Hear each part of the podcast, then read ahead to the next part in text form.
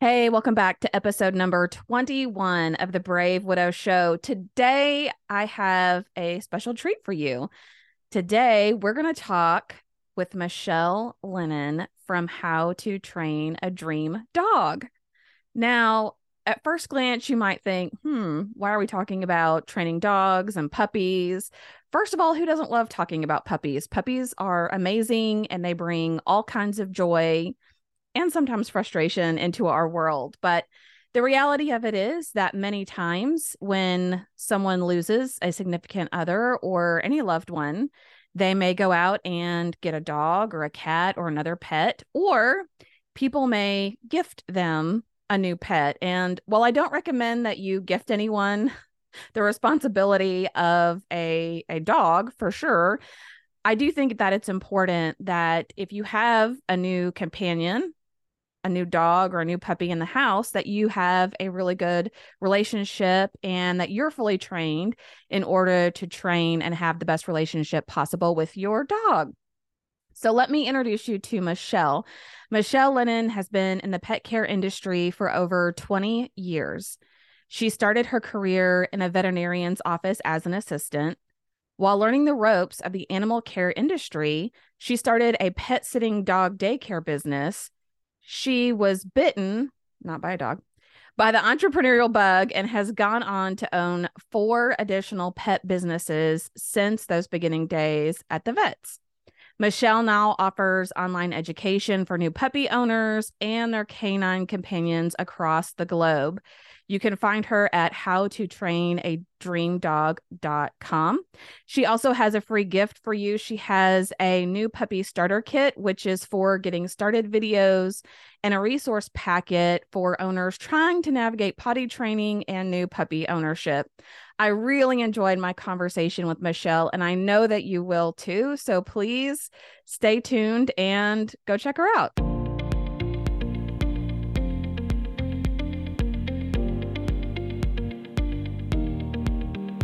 Welcome to the Brave Widow podcast. I'm your host, Emily Jones. We help young widows heal their heart, find hope, and dream again for the future.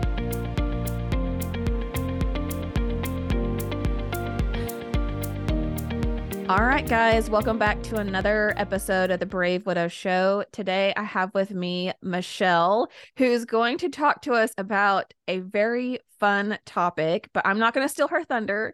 So, Michele, why don't you tell us a little bit about who you are and what you do and what we're going to talk about today? Absolutely. We are going to talk about puppies. That's my jam. I've actually been a trainer for over 20 years, and I specialize in people who want to raise puppies to be well mannered companions for their home. So I'm passionate about helping people build a positive relationship with their puppy especially when they they're not 100% sure if the puppy was the right choice and i kind of I, I have a way to explain what's going on and i feel like i'm i'm an interpreter sometimes. The puppy language that a, a new puppy owner might not understand that might be lending to some frustration that they're feeling. So i try to help navigate new puppy owners in that way. Oh that's awesome. And for you guys that are watching this, this is a really timely topic. I was telling Michele as we got connected of I'm actually considering getting another pet and one of my friends, she's a young widow as well.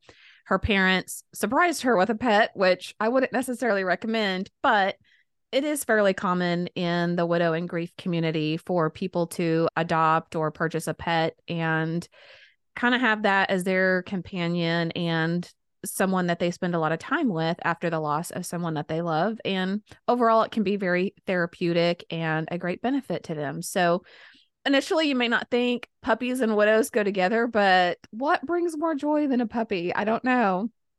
I, um, I, I agree totally agree who wants to who who who wants to snuggle with a, a little furry potato everybody especially that the the sweet little innocent looks that they have the tilt of the head happy wagging tail when you come home. Who doesn't who doesn't want a puppy? Exactly. All right so let's think about people that are in my stage which is i've had a dog i've had dogs before over the years. I'm thinking about getting another dog, but I'm trying to weigh the pros and cons because I know having a puppy is kind of like having a toddler. You forget how much work they are until then all of a sudden you have to deal with it. You also maybe don't know what kind of breed. Maybe you have an idea what kind of breed, but you're not really sure. And you're just trying to figure out like, do I really have the time commitment and energy I'll just be honest with all the bathroom breaks and all of the the things that pop up. So, what advice or what things would you give to people to say here are things that you really need to consider to build your confidence in knowing if this is the right time or even what breed may be right for you? Absolutely. Those are all really good questions. So, I think the very first thing to consider is the time, the time commitment, because, like you said, it there there's a lot involved and i think that when people consider getting a puppy they do imagine this sweet innocent little bundle to snuggle with and to play a few games with and they don't maybe they don't know 100% of all the needs this puppy has and puppies are needy they need a lot of attention especially in the first i'd say six months, really. I mean, even beyond that first year is sometimes going to feel like a roller coaster. That's what we call it, where things are going to go well and then it's going to drop off and things are going to pick back up again. And this kind of goes along with the the growth and development of a puppy. It happens at a very rapid rate. So you do have to take into consideration you know, what you're teaching them, what what kind of rules of the home that you want to have. Is this puppy going to be allowed on the furniture? Are they not? Are you going to eventually have them in bed? Those are I'm always a trainer that says you can you can do those things, you can have those things, but we want to establish some some kind of some ground rules or some good routines right out of the gate. So I think that sometimes those things may get overlooked when you get caught up kind of in the excitement of the puppy getting a puppy bringing a puppy home wanting to play with the puppy. And to your point a puppy is going to need to go out to go to the bathroom very very frequently. I think that many new puppy owners are very surprised at just how frequent. So general rule of thumb is a puppy can hold their bladder for about one hour per month of age while in some sort of confinement like a crate sometimes a puppy pen but the more room they have to roam around in, the more frequently they're going to have to go to the bathroom. So that is something to consider. And especially for those that work from home, it sometimes sounds like, oh, this is the ideal setup. I work from home, I could raise a puppy. And and it can be done, totally can be done. But you do have to make sure all the puppy's needs are met before you say hop on a podcast or a Zoom call. So those are things to consider. And then as far as breed goes, I would say don't go into it with the mindset of which one is the cutest. Find one that matches your lifestyle.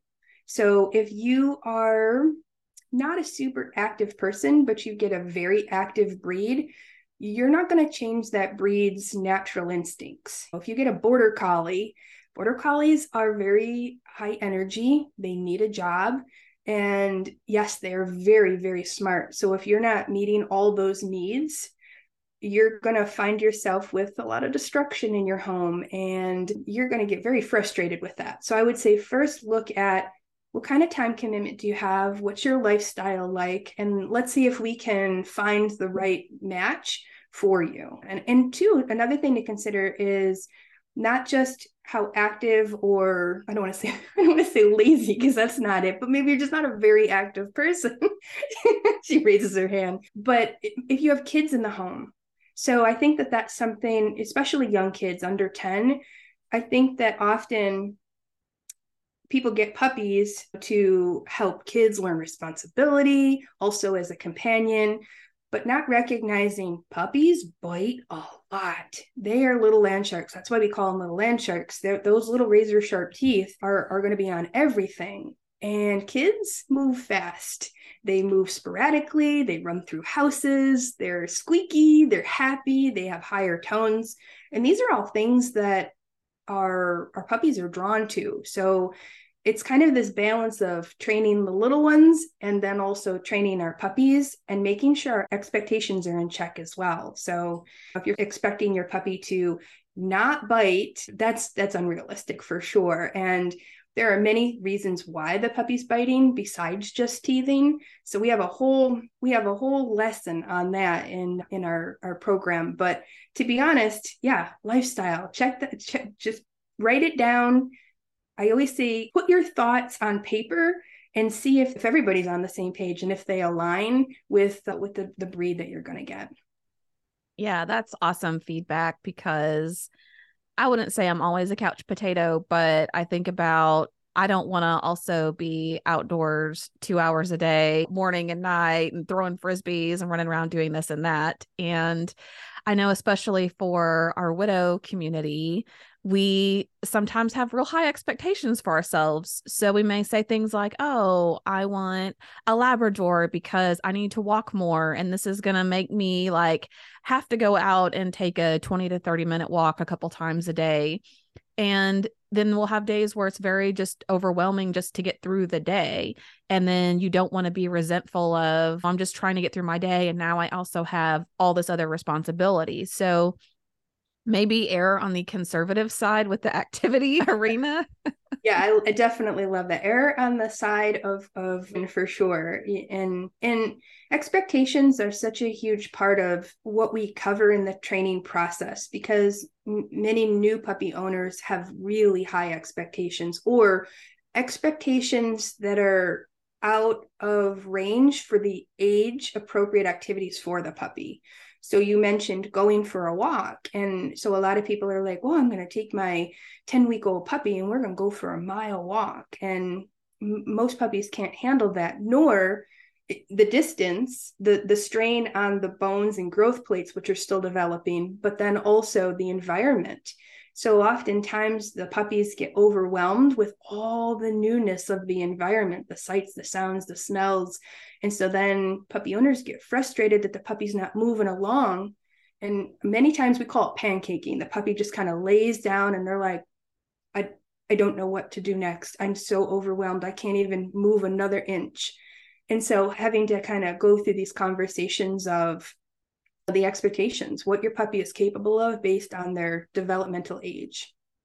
Oh, that is such a great point. And I was laughing just because I have seen that and just visually, I hope everybody's watching this on video. Your facial expression was so spot on with like how these little puppies are just like, I I just I can't anymore with life. But that's such a great point because so many people right away, they want to take them to the dog park and to the pet store and out on the town and just socialize them, which probably isn't a bad thing but at the same time i'm sure is very overwhelming and maybe depending on their vaccination schedule not a great idea so what thoughts do you have there on maybe properly socializing a puppy while keeping it more contained or where it's not so overwhelming to them? Yeah this this this is one of my favorite questions.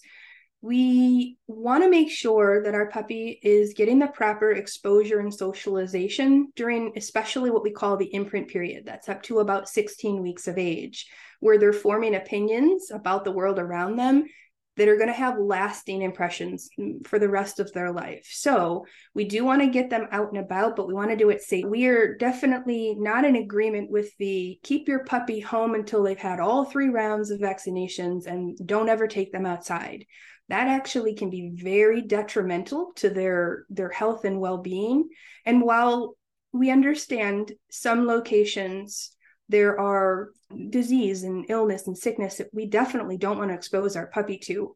But we can do things like go for car rides sit in parking lots maybe away from people but so the puppy can see somebody passing by and hear a shopping cart in a parking lot or hear a bus or a plane or a train or something like that where they can still they can still hear or see those things at a safe distance but still be part of the exposure process. And we can definitely create positive associations by bringing our little kibble or treats along and dishing them out as the puppy hears or sees something. So i think people often when they think of socialization they think that their puppy needs to play with other puppies Yes, that would be good, but there's a couple of things to consider there. One, when we whenever we teach our students to set up play dates with another another puppy for socialization purposes, we want to make sure that that other dog is the right age, right temperament, maybe even the right size so that your puppy doesn't get startled or spooked and scared or hurt by this maybe rambunctious dog that isn't the right match for them. Because again, like we said, if that happens during that critical imprint period, we might have a dog that is now afraid of other dogs forever. And we don't want that to happen. And then I I think too something else to consider is when when we talk about socialization and we talk about closure and things like that, that also includes maybe you working on things at home before you ever take them out. So maybe it's we do this exercise with our students for fireworks because fireworks can be really scary, or even thunder can be really scary for dogs. So at home, we put on the YouTube video where we can play those sounds and we can control the volume and we can control the the duration of time and then while it's playing at a really low level to start we're again we're di- dishing out or doling out some really good kibble or treats to make that positive association. So there's some things that can be done at home as well that will be very, very beneficial going down the road for your puppies. Oh, that's such a great idea. Like, I haven't even thought of just taking the dog and sitting in a parking lot or going to a park, but staying at a distance. So, those are really great points. What are some of the common mistakes? Because I'm going to guess most people probably come to you when they have a problem. and they're like, I've YouTubed it. I don't know. I'm fed up. Is that true?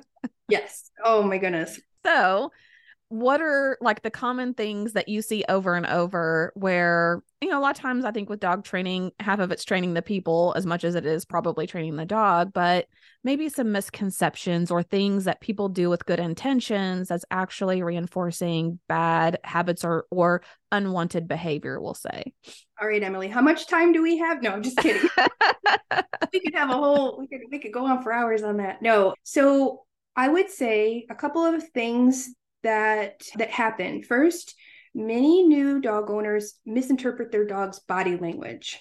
So they often say things like, My dog is so stubborn, they refuse to do X, Y, and Z. And believe it or not, dogs aren't, aren't stubborn. It's usually a lack of, of reinforcement, a misunderstanding of what they're supposed to do, can't process the information. We have a whole list of, of things that are actually going on. So I would say misunderstanding their dog and what their needs are or what they can what, what they can handle. We we often put human emotions on dogs. We the fancy term for that is anthropomorphism. So we treat dogs like humans or or try to interpret their their behaviors like we would another human. So sometimes a good oh i know a good example is the you know what you did you naughty dog bad dog. And so what's the dog do? He puts his head down he turns away. And in human terms that looks like shame. But for a dog that's actually what we call an appeasement behavior.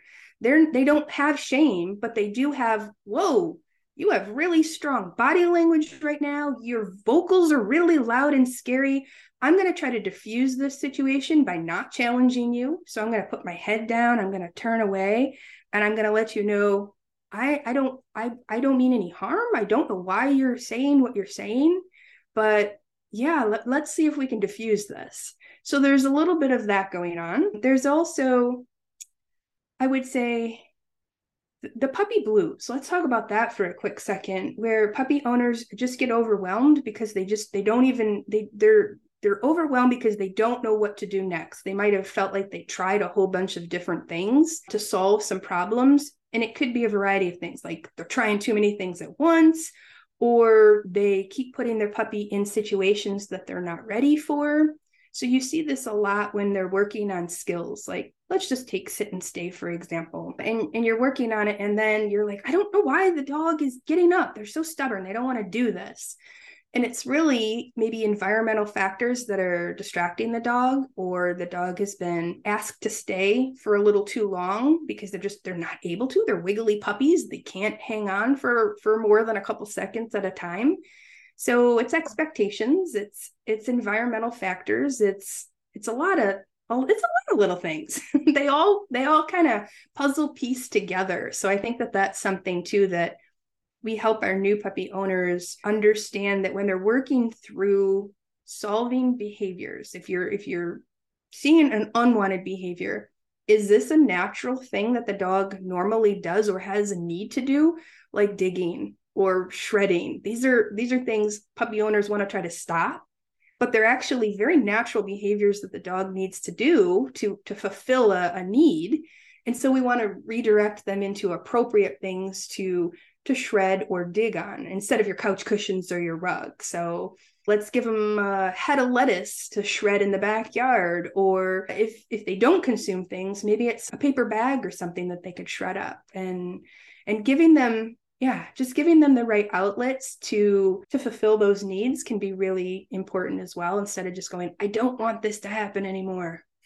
Mm, yeah that's great. And i think it's a great point where people try to correct behavior well after it's already happened and so it looks like you're saying like you said oh you know what you've done or you shouldn't have done that and so they start correlating it like they're talking to a small child, but the dog's really just feeding off of their behavior in the moment. And I think one of the great things about what you offer is the ability to go to you and say, Shell, I just I don't understand why are they doing this? Why do they want to dig in my rug? It's very frustrating. And for you to be able to give them that real-time feedback of what to do differently instead of spending hours on YouTube trying to figure out what how, how to change or fix that. And I love your perspective about how you want to live life with your dog is fine, but if you want X behavior, you're going to have to do Y to get that behavior and outcomes. So, what would you tell maybe people who are thinking about getting a brother and sister at the same time or thinking it's very romantic thought to get, oh, well, I, my dog's like six months old now. My dog needs a dog and that dog needs a dog. So, that seems like it wouldn't be maybe a hard additional challenge. To me, I've always thought that sounds extremely overwhelming to try to do that at the same time. But what are some things maybe you see with people who want to get two at the same time or one shortly after the other?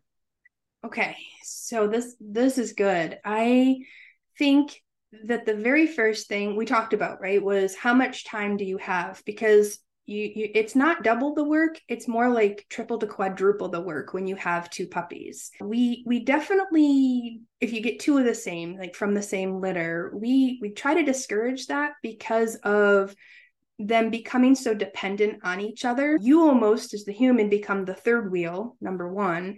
Number two, if anything ever happens where one has to go away for a little, like a, a surgery, like spay or neuter surgery, and the other one stays home, the one that stays home gets very very stressed and to the point that sometimes they make they make themselves sick. The other thing is like we were talking about double or triple to quadruple the work we have to train our puppies separate before we can train them together so together is considered what we consider like a high level distraction and so if we're teaching new skills we wouldn't want to start off with the dial of distractions cranked way up to very distracting. Otherwise, the puppies are just going to be either want to play with each other or very confused about what's happening. Why is that one getting a treat? I want a treat. What's happening? So we always say separate separate training sessions, separate potty breaks, separate time away from each other and one-on-one time with their human.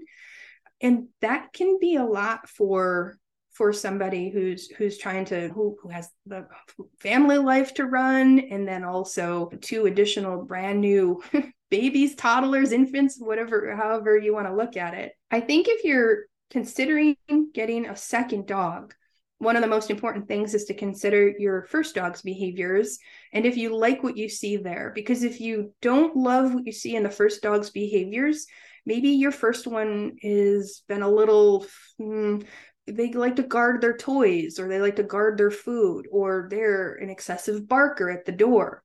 Your second dog that you bring home is likely going to pick up on those behaviors. So then you're going to have two dogs that also do those same things so i would say love your first dog's behavior and if you don't work on that before you add a second dog to the family mm, yeah great advice a lot of people like to do it i have just always felt like it seemed like utter utter chaos to me yeah. to to try to do that. But I think those are really great points about working with the dogs individually and thinking about now that you've you've got to first do that, which is double, and then also work on them being together, which is a whole just a whole nother level of of fun and chaos. But um all right. So what are some of the like let's talk about maybe housebreaking. So a lot of people have different opinions on the right way to housebreak a dog and maybe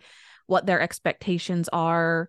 I know a lot of people want to leave their dogs out all night or they want to be able to leave them home out during the day when they're not there. What are maybe some general things that you would say around house training a dog? Yeah, absolutely. Well, first and foremost, we I like I have four fundamentals that I teach inside our one of our free resources. It, it's the reward, restrict, clean, and routine. We we kind of have this little jingle that goes along with it because we want to make sure that we're rewarding the dog in the right spot. We're restricting access to places that maybe the dog's not quite ready for.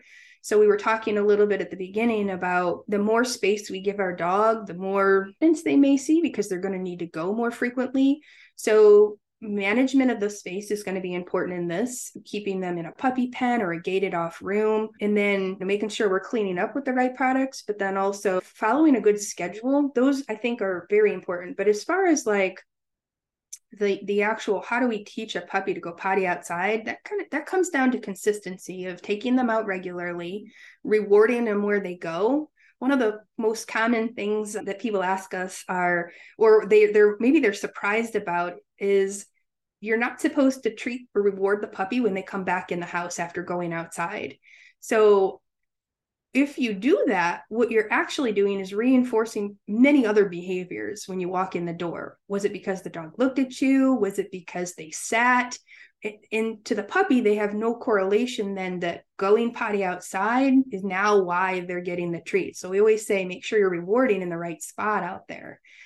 I definitely discourage any use of any aversion or any scary tactics, like the old school way of, okay, your puppy had an accident inside, take them over and show them, or whack them on the nose with a newspaper. No, please don't do that. That actually breaks down the trust in your puppy, and they think, oh my gosh, I have to go. I should probably sneak off to go because I don't want to get in trouble for going while I humanize that, ultimately, if they do see people coming at them or if they've been scolded for going, that that really does break down the trust. You're going to get a puppy that's not going to signal to you when they need to go. They're just going to sneak off and go. And, and we don't want that. So for that reason, don't ever use aversives. Instead, think about what you do want your puppy to do instead. You you want them to signal to you that they need to go out. So is that teaching them how to come over to you and and boop you or do we call it bump it? Or is it ringing a set of potty bells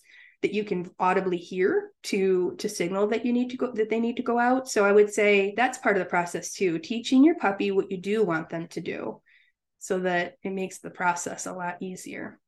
Mm, okay and let's say somebody does want to get to the point where their dog can sleep in bed with them or be out of a crate during the night. I mean, realistically, for most dogs, how old should they be before you can expect that they're going to be able to hold it for eight to 10 hours? we're believe it or not looking at probably over a year to an over a year type of time frame here the first most puppies are potty trained by about six months the first few weeks is really about you establishing the routine of taking them out and rewarding them out there and helping them. It's a well first it's the brain and the bladder are learning to work and sync together while it's maturing. So that's why sometimes you see people get frustrated and they're like oh my puppy was going potty outside and then all of a sudden they had this they're, they're like peeing all over the house now. And they had this kind of false sense of well our puppy's potty trained. And it's it's not really just because of how rapidly they're growing and the, the hormones are changing in their body. And of course uh, like i said of course the the brain and the bladder are really working hard to sync up. So if there are accidents during the first i'd say 6 months that's very normal. Even beyond that just because of there's some reasons for regression. It could be after a spay or neuter surgery. They came home, chemical change in the body. They they might be drinking more from some medication they're receiving for pain afterwards. Even the day that they come home from the hospital, they're they were pumped through filled with IV fluids. So they they definitely are going to have have to go out more frequently. Leaving them out at night though, I would say it it's a, it depends on other factors too besides just is the puppy potty trained because then we kind of head into the category of are they past the chewing phase? Because we don't want our puppy to get into something that's really dangerous or could cause a bowel obstruction or require surgery to be removed. So my guys i don't know if you he, he's behind me here. His name is pickles. He's four and my standard poodle wesley is three and my great dane harper is nine. And all three of them still to this day have their their crates or their safe space where they don't get to roam around the home because they're curious and they might get into things in the middle of the night and I wouldn't know it. So for that reason, I want to keep them safe keeping a puppy in bed with you is fine. Once they're past that potty training once they're past that chewing once they're they're trustworthy. And for some dogs that's a never thing and other dogs it's quite some time. So a year maybe even two. I know a lot of people are going oh wow because in their mind like you said those first few months they should kind of be over that. We've got a routine and they want to let their dog out. I know for me, I never enjoyed waking up and hearing a dog rustling around and having to stress about what they were getting into. So, yeah, I'm, I'm a believer as well in trying to keep them contained during the night. So, where they are, they're not getting into anything. And it's also could be a safe space for them to have kind of that den enclosure type environment. So, it's not cruel to keep dogs in crates or anything like that. I agree with um, safety first. Yeah. So, any thoughts around like a particular diet that people should put their puppy on or that they should stay away from? Any anything that they should look for? I would say this is a little bit of a controversial topic in the dog world. There are a variety of different foods out there between kibble and wet food and raw. And this is something that is ideally best talked about with a vet, and even better if you can find a veterinary nutritionalist, would be even the best bet because what I give my Cavalier might not be the right fit for what I would give my Great Dane or a Border Collie who's more energetic. And so I always say, too, look at the back of the dog food that you're giving your dog and if the first few ingredients are something that you can't recognize and you're like, ooh, I, molasses, I don't know about that. We just like with kids, we got to be careful what we give them, otherwise they're going to be bouncing off the wall. So as the saying goes, you are what you eat type of thing. Same thing with our dogs. We want to we want to give them nutritious, healthy foods because that plays into behavior too. When we talk about enrichment, we talk about um, it's part of the training that we that we teach. You can't have a puppy that has an enriched life if they're eating junk food. So that includes poor quality treats or poor quality kibble.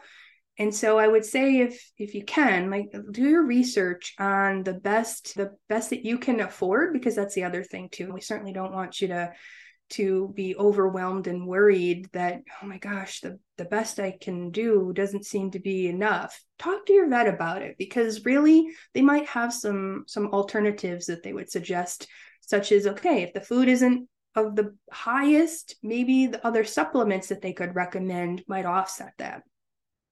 Oh that's a great point. I haven't thought about like supplements or maybe kind of mixing or or things like that. So I that's a really interesting point. Yeah.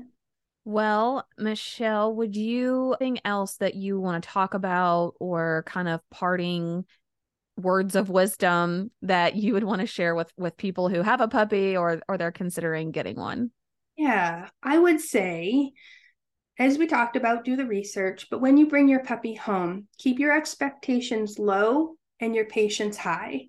It's going to be really important for the first several months because that is the time that we do see the most what we call puppy blues. This is where puppies your puppy owners just do become overwhelmed and they're unsure and they're just like, "Oh, what is happening?" And it's often because like we talked about before, they just they have these high expectations of they want the puppy to perform all the cues and be potty trained and not get into things and and they're puppies. They're they're little i think we look at them and they can run and they can jump and they can play and they have sharp teeth but that is the physical things you can see. Mentally they're very much up to about six to eight months. They're still in that toddler phase i'd say. So think about that in terms of a toddler and what you're what we would expect of them and then yeah i really i think that that's the main the main thing. Just keep those expectations low patience high. Yeah that's good. All right so how can people find you if they want to work with you if they want to follow you? Tell us more about that. Yeah absolutely. Well we do have a website and you can find us at howtotrainadreamdog.com and if you head to the homepage of our website, you'll actually find one of our free resources. It's the most popular one we have. It's super awesome. It's called the New Puppy Starter Kit. And in it, I cover five things you didn't know you needed to know, four fundamentals. We go into more detail on the four fundamentals of potty training. There are three ways to, or three steps to training your puppy to signal to you when they need to go to the bathroom. And then we have one fun game in there that you can start playing with your puppy to work on teaching them to tune into you especially if they're getting ready to go chew on that uh, electrical cord. And we don't want to tell them no because no doesn't teach them what they need to do instead. But this game will actually help you at least redirect them away from something they're not supposed to be doing. Oh, awesome. Well, everybody go check that out. I know I've learned some things today, and I'm sure that you have as well. So, thank you so much for coming on the show and teaching us something new. Emily, thank you so much for this opportunity to to share puppy training tips with your audience.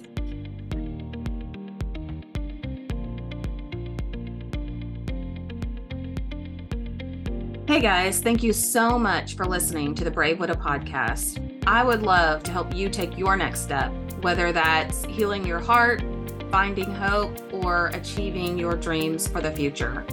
Do you need a safe space to connect with other like minded widows? Do you wish you had how to's for getting through the next steps in your journey, organizing your life, or moving through grief? What about live calls where you get answers to your burning questions? The Brave Widow membership community is just what you need. Inside, you'll find courses to help guide you, a community of other widows to connect with, live coaching and Q&A calls, and small group coaching where you can work on what matters most to you. Learn how to heal your heart, find hope, reclaim joy, and dream again for the future. It is possible. Head on over to bravewidow.com to learn more.